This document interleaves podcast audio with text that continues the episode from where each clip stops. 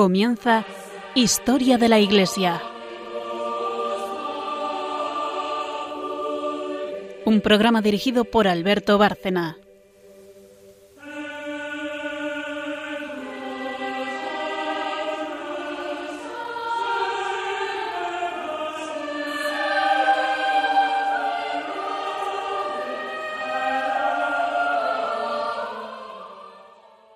Buenas noches, oyentes de Radio María y de este programa de Historia de la Iglesia. Volvemos a estar los tres, eh, los tres miembros del equipo que lo hacemos. Buenas noches, María Ornedo. Buenas noches. Buenas noches, Carmen Turdemontis. Buenas noches a todos. Eh, María hace el magisterio, la tercera sección, y Carmen hace la primera, que es la parte histórica. Y seguimos con padres de la Iglesia. Hoy no es un padre oriental, hoy nos vamos a ir al occidente europeo, a lo que había sido, porque ya no era imperio romano de, occidente, precisamente nos vamos a España y vamos a tratar de un padre de la Iglesia eh, no solo de gran importancia, sino que como españoles también tenemos que tener muy en cuenta, porque vamos a entrar de lleno hoy en este programa en historia de España a través de San Isidoro de Sevilla. Padre de la Iglesia, uno de los últimos, eh, de los padres occidentales, y un gran personaje de la historia de España, concretamente de la historia de la España visigoda.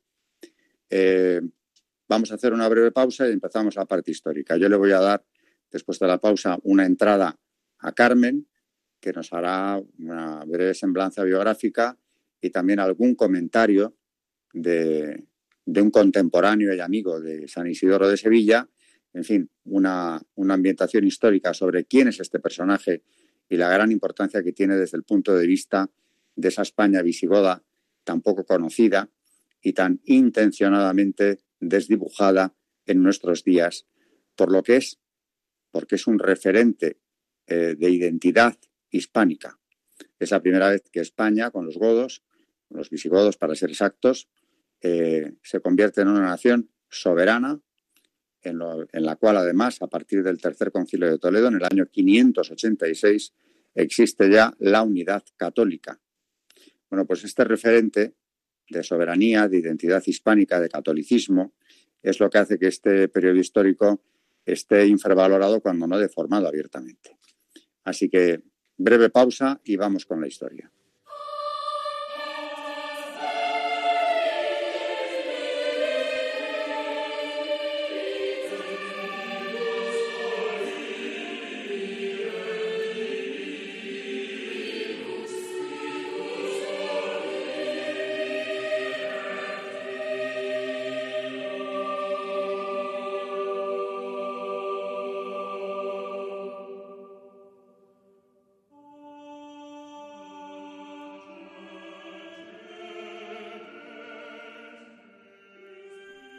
Están escuchando en Radio María Historia de la Iglesia, dirigido por Alberto Bárcena.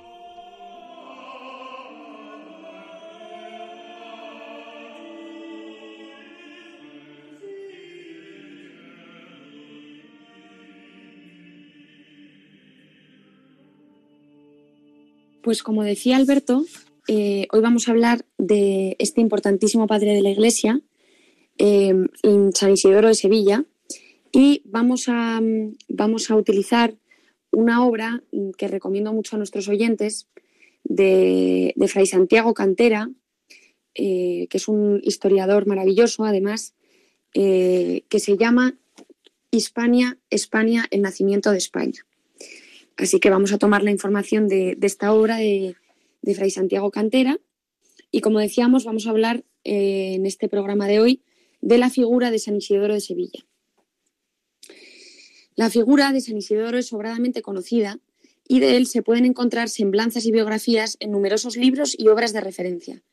Por lo tanto, no señalaremos aquí más que algunos rasgos muy elementales de su vida. Su familia era originaria de Cartagena, como trataremos con algo más de detalle, y marchó a la Bética, concretamente a Sevilla, a raíz de la invasión bizantina. Los soldados griegos desembarcaron en Cartagena en el año 552. La fecha de nacimiento de Isidoro se sitúa por lo general más o menos en torno al año 560. Fue el más joven de cuatro hermanos, todos ellos santos, Leandro, Fulgencio y Florentina. Ante la temprana muerte de los padres, el mayor asumió la formación de los otros.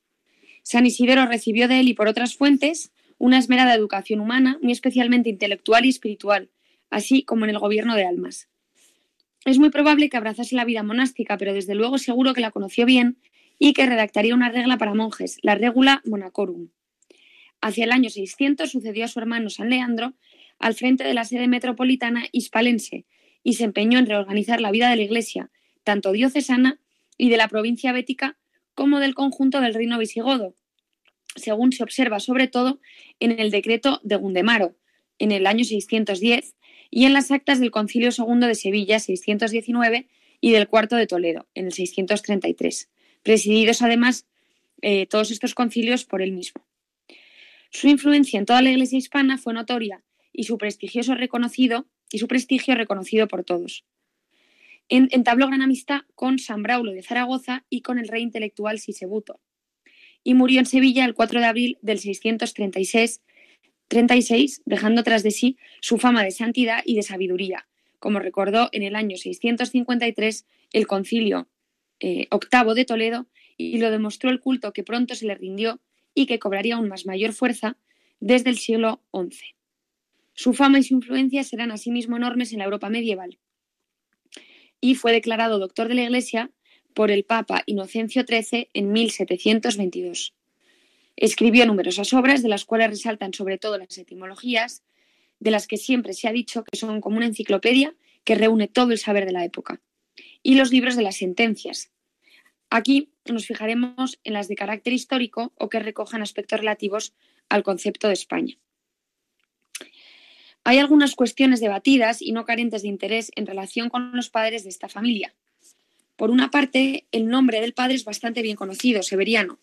Se trataba de un ciudadano que vivía en Cartagena, hispano-romano católico, hombre rico, era un terrateniente e influyente, miembro de la clase senatorial y tal vez con algún cargo público en la curia de la ciudad que posiblemente tuviera propiedades no solo en la cartaginense, sino también en la bética, lo cual lo explica mejor que explica mejor que abandonase aquella región a raíz de la invasión, eh, recordemos la invasión bizantina del sureste hispano. En cambio, por lo que atañe a la madre, se han suscitado algunas hipótesis a partir de un texto un tanto confuso de San Leandro en el capítulo 31 de su regla, o libro de la educación de las vírgenes y del desprecio del mundo, dirigido a Santa Florentina. Aquí da su madre el nombre de Túrtura, pero hay autores que opinan que no es su madre y que es un recurso literario y que no se trataba realmente del nombre auténtico, que resultaría desconocido para nosotros. Con respecto al padre, Jaime Velázquez da como verosímil que se trataba de un hombre de familia grecorromana, una persona de un acendrado patriotismo hispano-gótico, con un cargo de gobierno en su provincia, pero sin que pueda asegurarse si era militar o no. En cualquier caso, por su cargo debió de suscitar enemistades profundas y en el año 554 se vio obligado a huir de Cartagena con toda su familia, cuando Atanagildo hizo entrega de la ciudad a los bizantinos. Muñoz Torrado cree que se ha fantaseado mucho sobre la alusión a Túrtura, que quiere decir tórtola, y sobre su supuesto origen godo y piensa que más bien era hispano-romano, ella, perdón, hispano-romana, igual que su esposo, pues estaban aún prohibidos los matrimonios mixtos en esa época. Sin embargo, lo cierto es que San Leandro, en el texto mencionado y que ha dado lugar a estos debates, recuerda los coloquios con su madre y cómo ella exclamaba Mi destierro me hizo conocer a Dios, desterrada moriré, y he de ser sepultada donde recibí el conocimiento de Dios. Evidentemente, esta referencia hace pensar en una posible conversión del arrianismo a la fe católica. Así, don Justo Pérez de Urbel opina que era goda y arriana y que se convirtió ya en Sevilla, frente al punto de vista de Muñoz Torrado, que sostiene que un matrimonio mixto en aquellos primeros tiempos de la, de la dominación visigoda en España no era, es cierto, muy común, pero tampoco imposible. El rey Teudis acababa de dar ejemplo casándose con una matrona de la aristocracia hispano-romana. En cuanto a Severiano, el historiador benedictino cree que era un militar o un alto funcionario del rey visigodo en Cartagena y que por un sentimiento de lealtad prefirió marchar a Sevilla al entrar los bizantinos a consecuencia de la guerra civil entre Agila y Atanagildo. También señala que los hombres conocidos de la familia, el del padre y los hijos, son latinos o griegos y que se trataba de un hogar de tradición hispano-romana, aunque sin nostalgia por la restauración del antiguo imperio romano. Cree asimismo que Severiano vio las posibilidades que ofrecía la fusión de las dos razas, en la que con tanto éxito trabajarían más tarde sus hijos.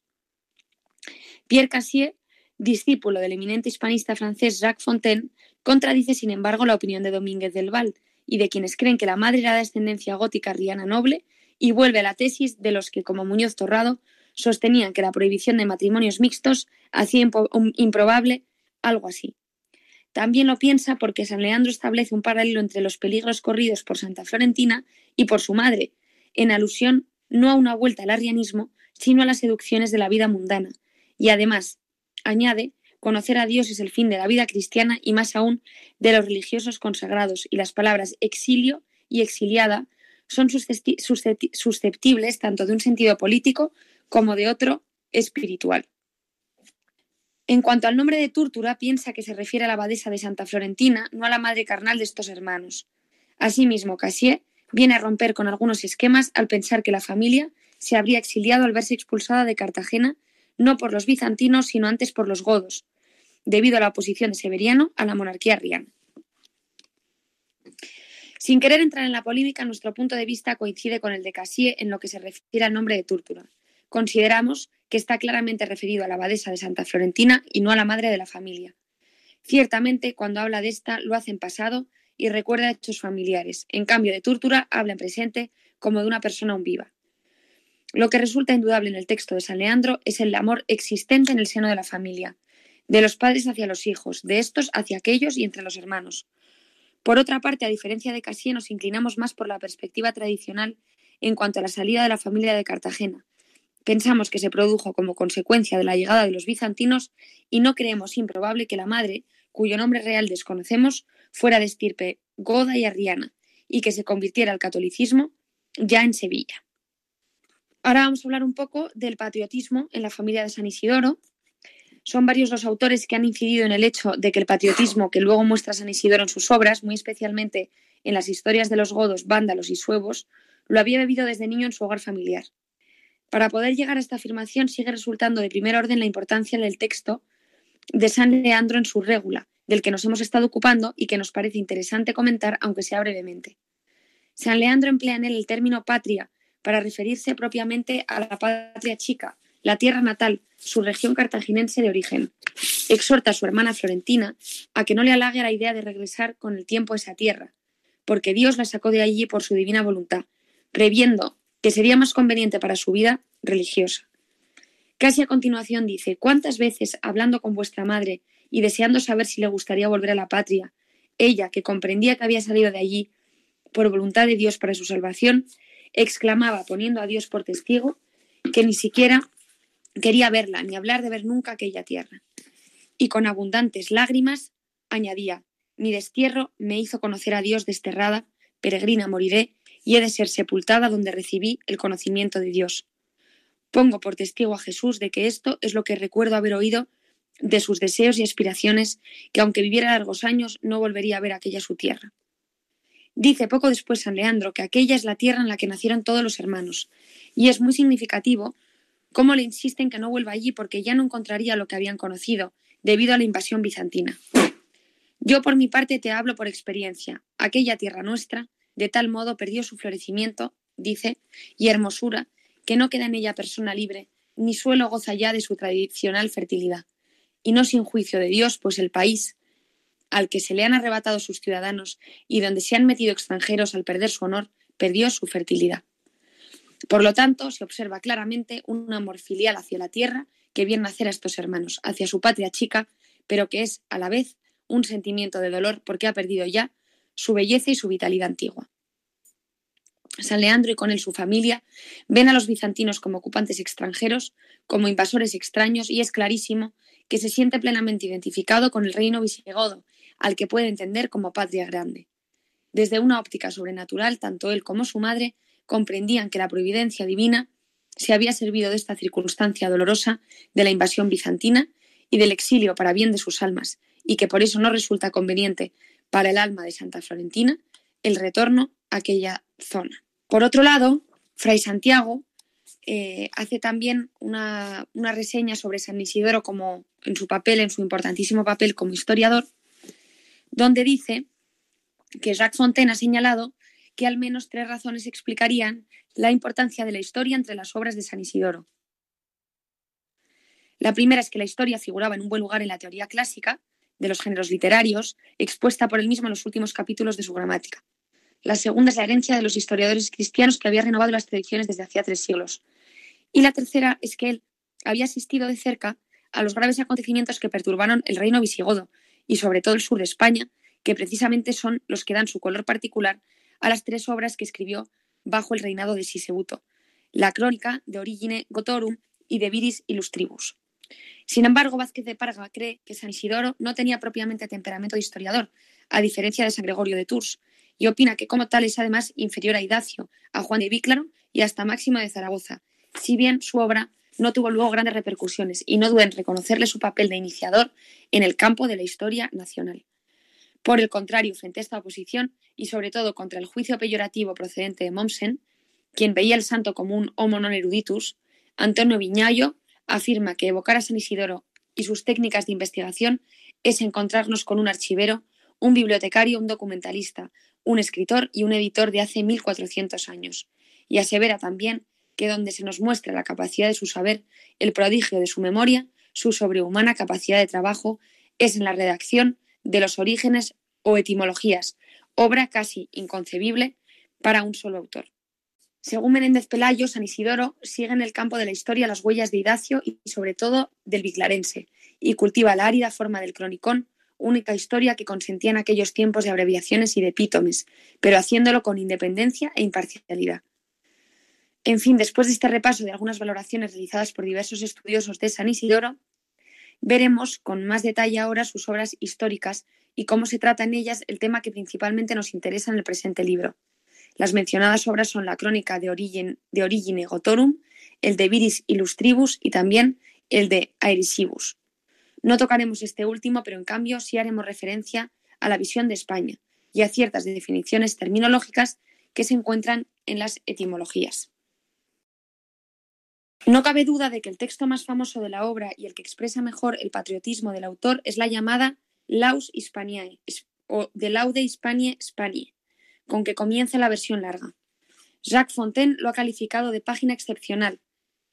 Ciertamente es uno de los pasajes isidorianos que más comentarios ha suscitado, y no podemos sino reproducirlo entero. Y dice San Isidoro, Tú eres, oh España sagrada y madre siempre feliz, de príncipes y de pueblos, la más hermosa de todas las tierras que se extienden desde el occidente hasta la India. Tú, por derecho, eres ahora reina de todas las provincias, de quien reciben prestadas sus luces no solo el ocaso, sino también el oriente. Tú eres el honor y el ornamento del orbe y la más ilustre porción de tierra. Con justicia te enriqueció la naturaleza con la abundancia de todas las cosas creadas. Tú eres rica en frutos, en uvas copiosas, en cosecha alegre. Te vistes de mieses, te sombreas de olivos, te coronas de vides. Tú eres olorosa en tus campos, frondosa en tus montes, abundosa en peces y en tus costas.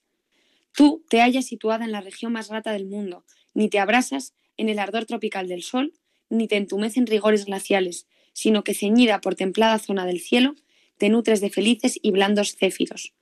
Tú, por tanto, engendras todo lo que de fecundo producen los campos, todo lo que de valioso, las minas, todo lo que de útil y hermoso, los seres vivientes. Ni has de ser tenida en menos por aquellos ríos a los que la esclarecida fama de sus rebaños ennoblece. Ante ti Cederá el alfeo en caballos y el clitumno en vacadas, aunque el sagrado alfeo ejercite todavía por espacios de Pisa a las veloces cuadrigas para alcanzar las palmas olímpicas y el clitumno inmolará antiguamente muchos novillos en los sacrificios del Capitolio. Tú, fertilísima en pastos, ni ambicionas los prados de Etruria, ni te admiras pletórica en palmas de las arboledas de Molorco, ni envidias en las carreras de tus caballos a los carros de élide. Tú eres feracísima por tus caudalosos ríos, tú amarilleas en torrentes que arrastran pepitas de oro. Tú tienes la fuente engendradora de los buenos caballos. Tú posees los vellones teñidos con púrpura indígena, que centellean a la par de los colores de Tiro. En ti se encuentran la preciosa piedra fulgurante en el sombrío interior de los montes que se enciende con resplandor parecido al del cercano sol. Eres además rica en hijos, en piedras preciosas y púrpura, y al mismo tiempo fertilísima en talentos y regidores de imperios, y así eres opulenta para realzar príncipes, como dichosa en parirlos. Y por ello, con razón, hace tiempo que Laura Roma, cabeza de las gentes, te deseó, y aunque el mismo poder romano primero vencedor te haya poseído, sin embargo, al fin, la floreciente nación de los godos, después de innumerables victorias en todo el orbe, con empeño te conquistó y te amó, y hasta ahora te goza segura entre ínfulas regias y copiosísimos tesoros en seguridad y felicidad de imperio. Y es que San Isidoro canta las glorias de la España visigoda. Y, por cierto, nos eh, dibuja un panorama optimista, lleno de, de un futuro cargado de glorias para España, que se basa en ya un pasado glorioso, con una dinastía imperial, los antoninos, que ha sido para Roma de una importancia capital y que aparece, eh, como digo, como el más importante de los reinos germánicos creados a la caída del Imperio Romano de Occidente, con grandes realizaciones, como por ejemplo eh, el proyecto de las eh, escuelas catedralicias, que es un proyecto del propio San Isidoro de Sevilla, que empezará a desarrollar él y creará en Sevilla un centro de cultura al que acudían estudiantes de toda España, con una magnífica biblioteca. Más tarde, bueno, todo va a quedar interrumpido con la invasión musulmana que rompe ese futuro espléndido que, entrevé San Isidoro, pero digo, más tarde, eh, Carlo Magno, el emperador Carlo Magno, retoma la idea de San Isidoro de crear las escuelas catedralicias en, en plena Edad Media, y de ahí vendrán con el tiempo las primeras universidades europeas, que por algo se llaman universidades de origen espontáneo, porque nacen donde había escuelas catedralicias.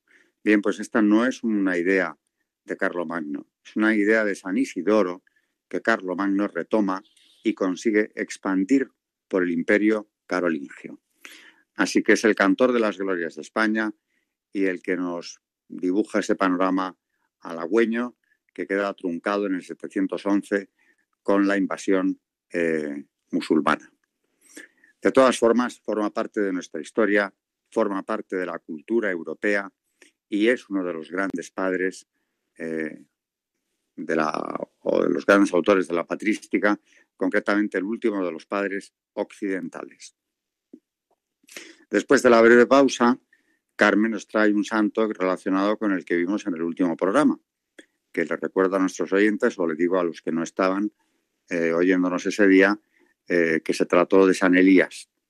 Hoy vamos a hablar de un continuador del mismo y discípulo suyo que tiene que ver, por tanto, también con la devoción a la Virgen en el Monte Carmelo. Pausa y luego vuelve Carmen con esta parte del santo que vamos a tocar hoy.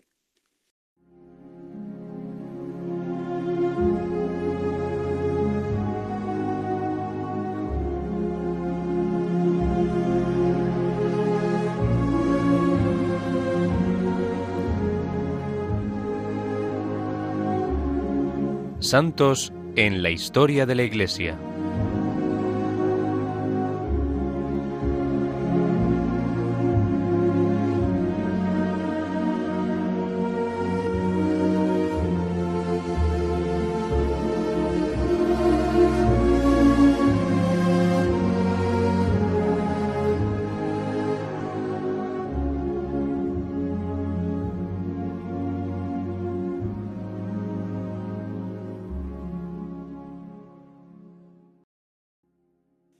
Hoy vamos a hablar de San Elisio, profeta y padre espiritual del Carmelo. Elisio, Dios es mi salvación, lo que quiere decir, es una figura dominante del siglo IX a.C. Conocemos el nombre de su padre Safat, originario de Abel Meolá, al sur de Bet y sabemos que su familia era acomodada. El Carmelo desde siempre consideró a este discípulo de Elías de quien heredó su doble espíritu como un segundo padre espiritual. Dios le elige directa y especialmente para que vaya en seguimiento de Elías, al cual sucederá después de la misteriosa desaparición de éste, heredando su espíritu en la medida establecida por la ley para los primogénitos, el doble que los otros herederos. Dice, su condición de hombre de Dios se revela principalmente en los prodigios de todo género con que está entretejida su vida. Los obra por sí mismo para personas particulares y para comunidades enteras.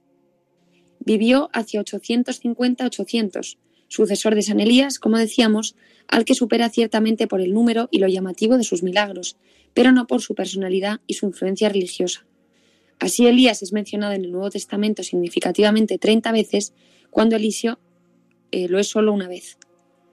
Su historia casi legendaria, y a veces plagiada de la de Elías, fue recogida en el primero y segundo, eh, en el Antiguo Testamento, en el primero y segundo libros.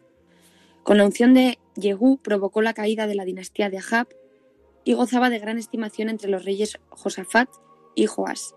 Parece que incluso sus propios huesos obraban milagros.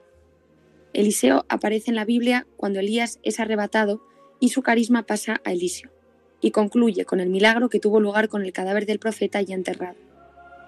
La mayoría de las narraciones que semejan hermosas florecillas muestran a Eliseo rodeando, rodeado de unos grupos que reciben el nombre de discípulos o hijos de los profetas. Eh, los carmelitas sucesores de los hijos de los profetas. Esta es una cuestión ya superada, pero quizás sea bueno recordar aquí quiénes eran estos hijos de los profetas, a los que muchos autores de dentro y fuera de la orden señalaron durante siglos como predecesores de los actuales carmelitas, y que tienen su verdadero origen a finales del siglo XII. San Eliseo era el maestro y padre de todos estos grupos, a quienes acudían y obedecían. Los sorprendentes descubrimientos en las grutas situadas al noroeste del Mar Muerto no solamente nos, proporcionan noticia de un establecimiento de senios de estricta observancia un siglo antes y un siglo después del nacimiento de Cristo, sino que nos proporcionan también una visión exacta de las ordenanzas rigurosas de su vida comunitaria, dirigida autoritativamente, todo ello gracias al documento llamado Reglas, que muestran, bajo nueva luz, los relatos referentes a las fraternidades de profetas de la época de Eliseo. Hasta la última reforma litúrgica, obra del Vaticano II, celebrábamos su fiesta el 14 de junio. Ahora la celebramos conjuntamente con la de Elías el 20 de julio. Su mensaje es que estemos dispuestos a dejarlo todo por seguir la llamada de Dios, que procuremos encarnar el doble espíritu, oración y apostolado, y que seamos fieles a nuestro Maestro, así como que procuremos el bien de todos nuestros hermanos, su oración es, Omnipotente y sempiterno Dios, que te manifiestas, manifiestas admirablemente en la elección de los profetas, concédenos, te rogamos, que así como el espíritu de Elías lo duplicaste en Eliseo, así también te dignes duplicar en nosotros la gracia del Espíritu Santo para que podamos realizar obras virtuosas. Amén.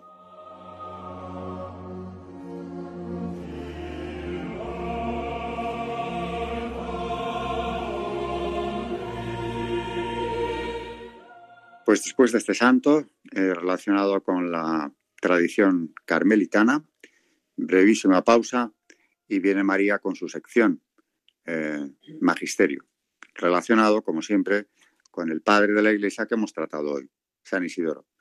Tiene aspectos muy interesantes que contarnos, aunque es imposible resumir o traer al programa, en, un programa como este, en una sección, todo el magisterio de la obra de San Isidoro pero ella ha elegido unos textos concretos que creo que, que son sumamente interesantes.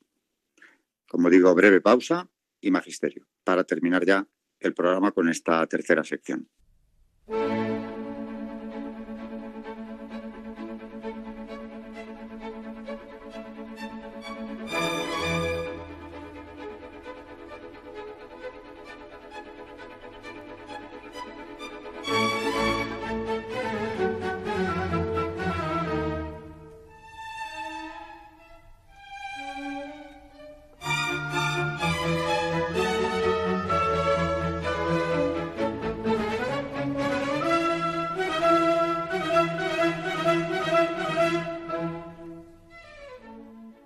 Están escuchando en Radio María Historia de la Iglesia, dirigido por Alberto Bárcena.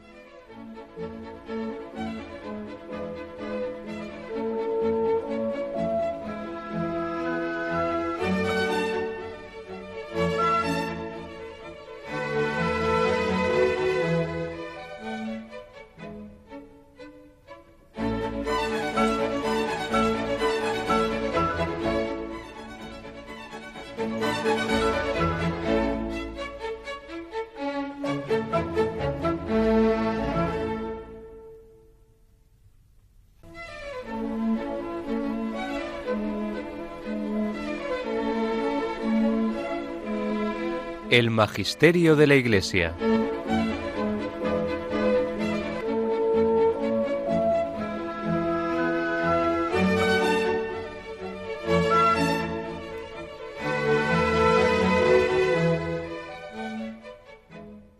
Bueno, antes que antes de los textos quería señalar que bueno, antes que Pablo VI San Isidoro de Sevilla ya llamó a María Madre de la Iglesia.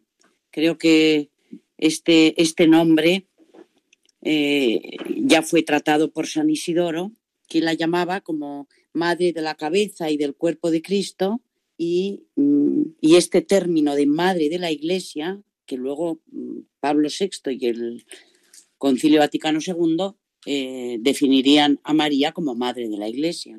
Creo que es muy interesante. Eh, vamos a, leer dentro de los libros de las sentencias de San Isidoro las obras de misericordia, que creo recordar que en algún otro programa lo hemos traído, pero como es muy bonito, pues lo, volvemos a, lo volvemos a leer y así es San Isidoro el que os habla a todos vosotros. Las obras de misericordia. La palabra misericordia se deriva de compadecer la miseria ajena pero nadie puede ser misericordioso con otro si vive mal y no es, por tanto, misericordioso consigo mismo. Quien es malo para sí, ¿para quién será bueno? Ningún pecado puede ser redimido con las limosnas si se persiste en él. La indulgencia, fruto de la limosna, se concede solo cuando se desiste de realizar obras perversas. Es verdad que las obras de misericordia tienen capacidad de purgar todos los pecados, pero solo si quien usa de misericordia procura no pecar. Por lo demás, no hay perdón de los pecados cuando la misericordia se lleva a cabo para cometerlos después tranquilamente. No es limosna la que se hace más por causa de gloria que de misericordia. En efecto, según sea la intención con que cada uno la hace, así acepta o no la limosna el Señor. Por eso, quien apetece alabanza en este mundo por sus buenas obras, renuncia a la esperanza y no recibirá en el futuro la gloria de premio. Más aún, cuando se alimenta al pobre por jactancia, se convierte en pecado incluso la misma obra de misericordia. Hasta tal punto las obras de, de limosna borran los pecados y conducen al reino del siglo futuro, que cuando venga el juez celestial para el último juicio, dirá a los que estén a su derecha, tuve hambre y me disteis de comer, tuve sed y me disteis de beber, era peregrino y me acogisteis, estaba desnudo y me cubristeis. Les ofrecerá el premio diciéndoles, venid, benditos de mi Padre recibid el reino preparado para vosotros. Pero aquellos en los que no encuentren ninguna obra de misericordia, oirán la voz del juez eterno que les dice, tuve hambre y no me disteis de comer, tuve sed y no me disteis de beber. También les dirá justamente, apartaos de mí, malditos, al fuego eterno, preparado para el diablo y sus ángeles. Quien no practica la misericordia en este mundo, no recogerá el fruto de la piedad en el otro, como enseña el ejemplo del rico condenado a las llamas, que se vio obligado a pedir socorro en el infierno, porque lo negó a su vez en este mundo. Cuando estaba entre las llamas, pidió una gota de agua a quien había negado una miga de pan. Tarde abrió los ojos el rico. Lo hizo cuando vio gozoso al pobre Lázaro, a quien había rehusado ver cuando yacía a la puerta de su casa. Pero no solo usa de misericordia quien practica la liberalidad con el que tiene hambre o sed, o con el desnudo, o quien socorre en algo a cualquier necesitado, sino también quien ama a sus enemigos, quien tiene afectos de compasión y consuelo hacia quienes lloran, quien proporciona consejo en cualquier necesidad. Todos estos hacen, sin duda alguna, verdadera limosna. La limosna de doctrina no es solo buena, sino mejor que la misericordia material. Es necesario compadecer de todo corazón al que pide, aun no estando necesitado, aunque se finja indigente, aunque utilice quizá la apariencia de una falsa indigencia. El que da con sencillez no pierde por eso el fruto de la misericordia. Si uno es pobre y no tiene nada que dar al necesitado, no puede poner el pretexto de su indigencia. Según el precepto del Salvador, se nos manda ofrecer al pobre un vaso de agua fría. Si no tenemos otra cosa y damos lo que tenemos bondadosamente, no perderemos el premio. Por lo demás, si son mayores nuestras posibilidades y dispensamos con escasez este don, simulando pobreza, no engañamos al necesitado, sino a Dios, a quien no podemos esconder nuestra conciencia. Hay dos clases de limosnas. Una corporal, dar al necesitado todo lo que puedas. Otra espiritual, perdonar a quien te hubiera agraviado. La primera se debe de practicar con los indigentes, la segunda con los malos.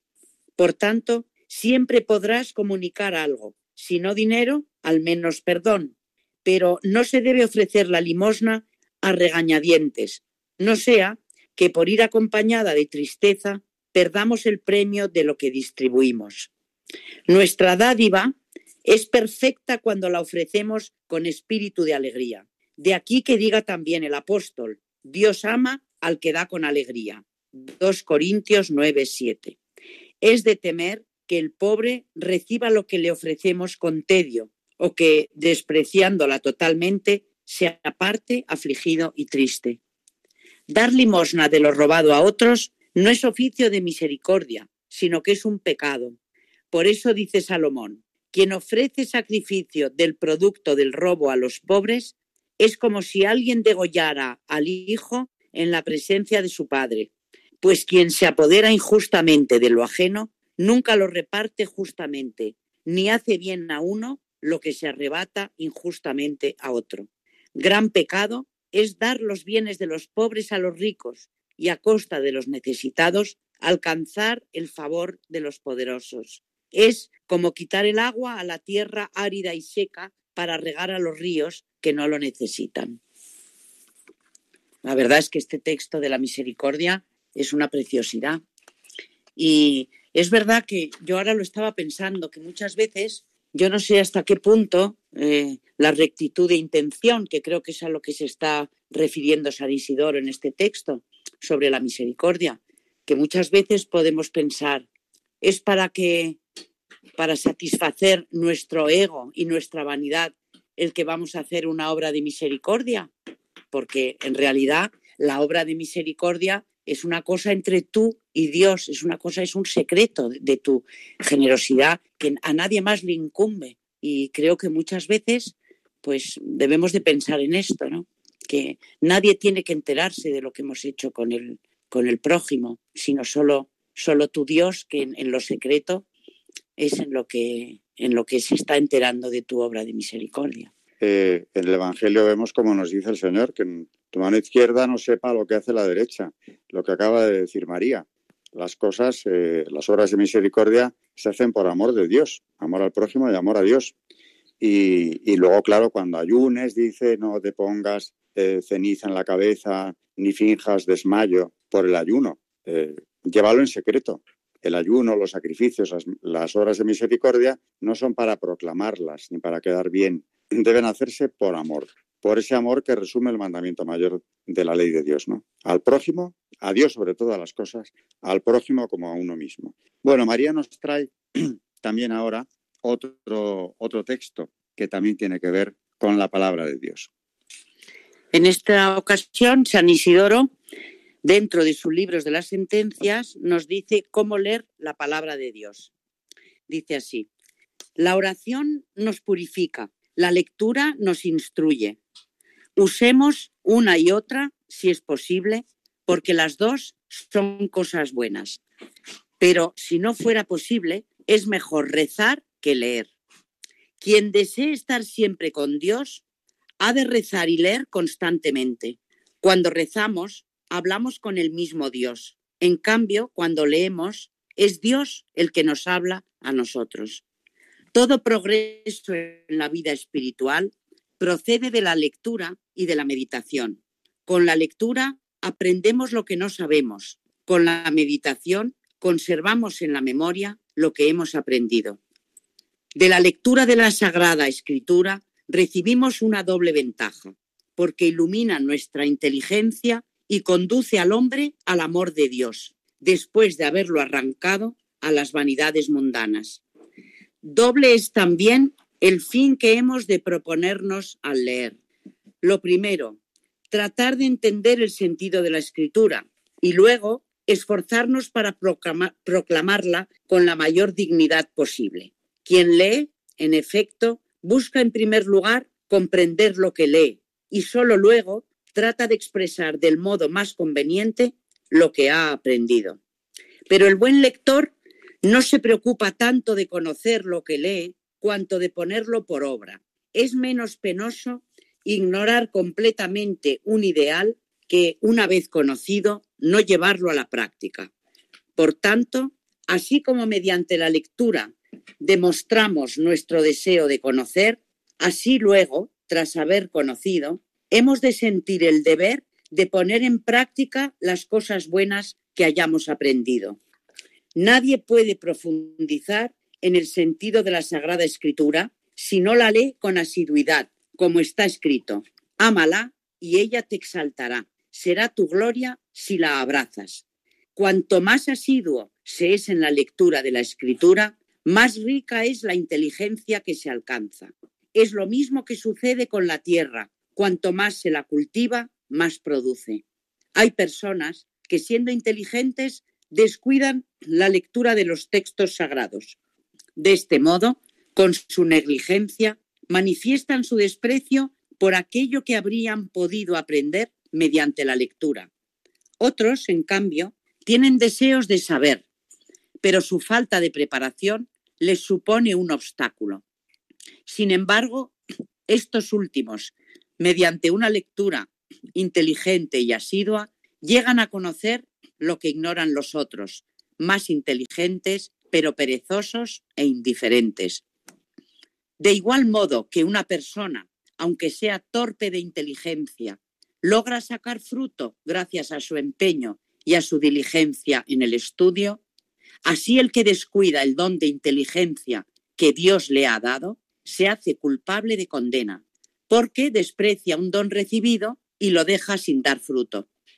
Si la doctrina no está sostenida por la gracia, no llega al corazón aunque entre por los oídos. Hace mucho ruido por fuera, pero no aprovecha el alma. Solo cuando interviene la gracia, la palabra de Dios baja desde los oídos al fondo del corazón y allí actúa íntimamente, llevando a la comprensión de lo que se ha leído.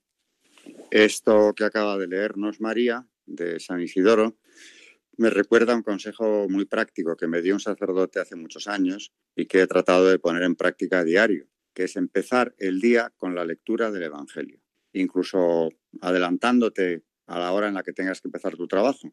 Además lleva bien poco tiempo, pero un día que comienzas leyendo el Evangelio, porque la palabra de Dios se dirige al corazón del hombre, eso es indiscutible, ese día lo vives de otra forma, porque lo empiezas de otra manera. Y ahí hay mm, consejos, directrices, eh, esa palabra de Dios que te está hablando, a ti personalmente.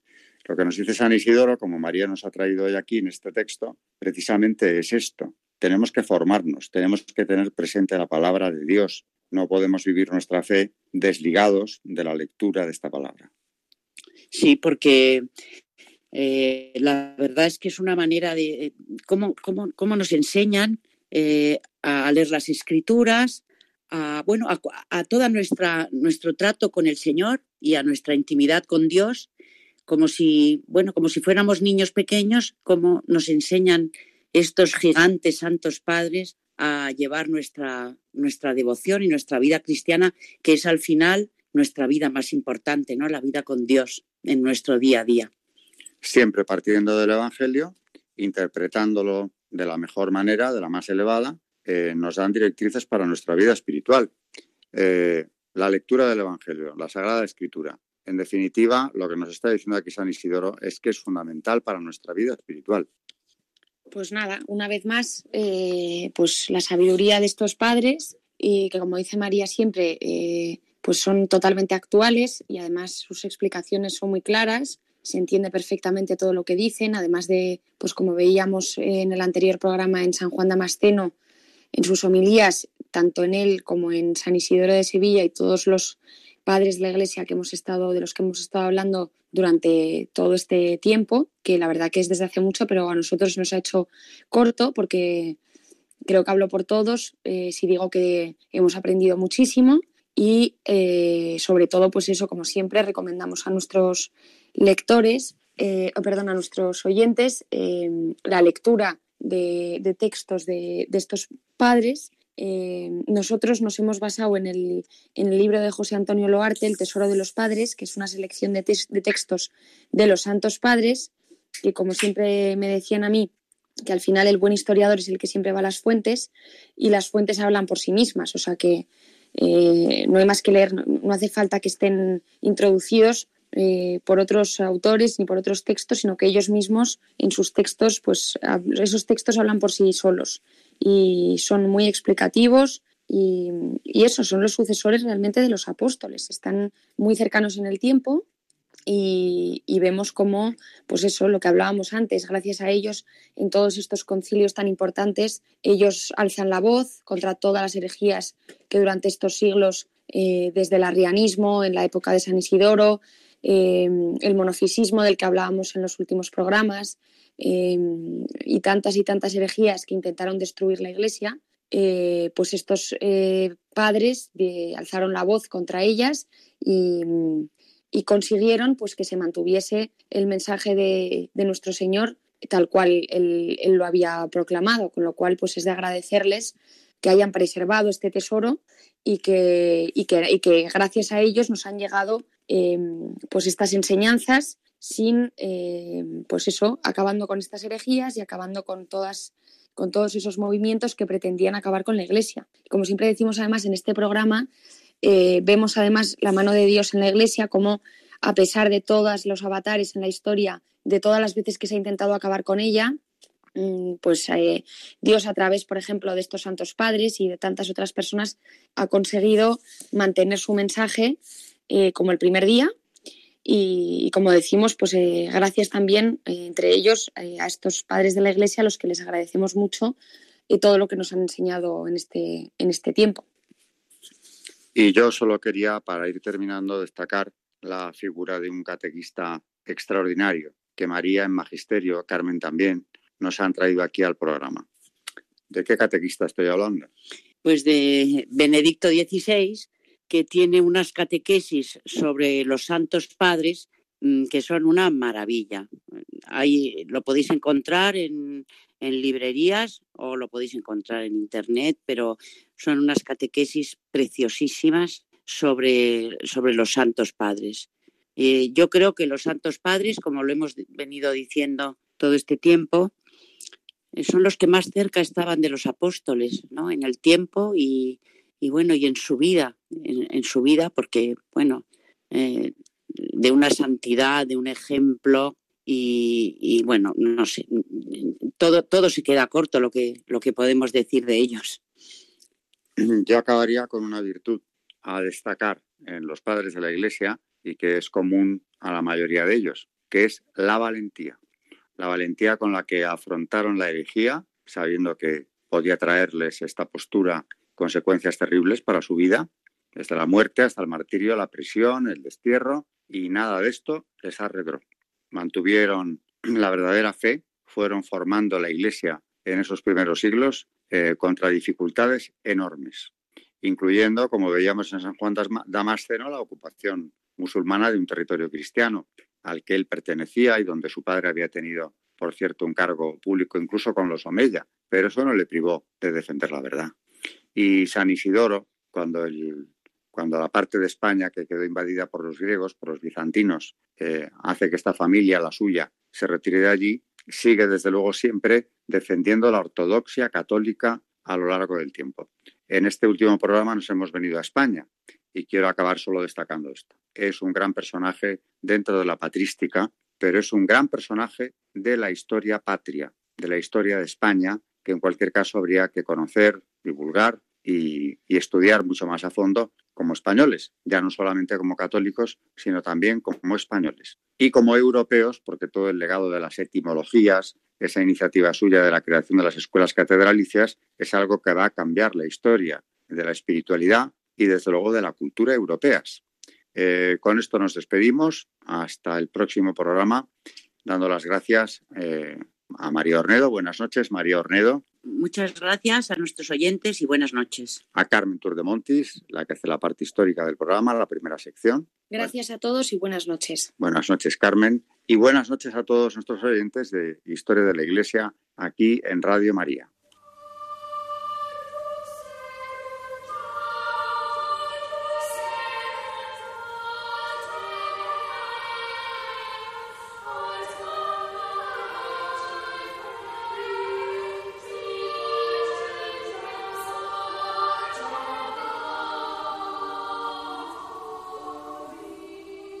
Han escuchado Historia de la Iglesia, un espacio dirigido por Alberto Bárcena.